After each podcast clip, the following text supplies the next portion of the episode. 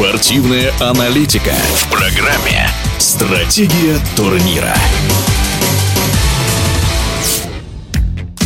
Клуб НБА Лос-Анджелес Лейкерс ищет варианты обмена разыгрывающего Рассела Уэстбрука. MVP регулярного сезона 2016-17 годов, чей контракт занимает в платежке 47 миллионов долларов, станет проблемой, считает заслуженный мастер спорта, серебряный призер чемпионатов мира, чемпион России Виталий Носов.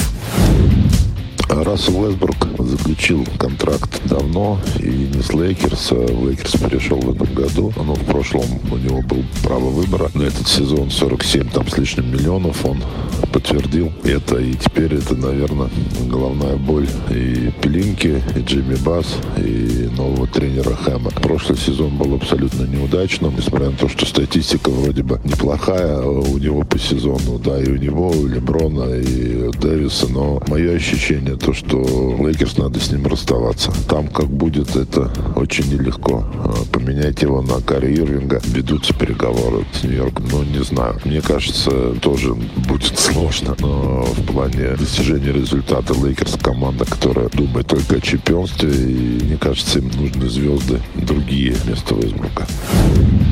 Кстати, Рассел Уэстбрук – обладатель рекорда в регулярках по трипл-даблам. Их в коллекции у разыгрывающего Лейкерс 184. А в эфире спортивного радиодвижения был заслуженный мастер спорта, серебряный призер чемпионатов мира, чемпион России Виталий Носов. Стратегия турнира.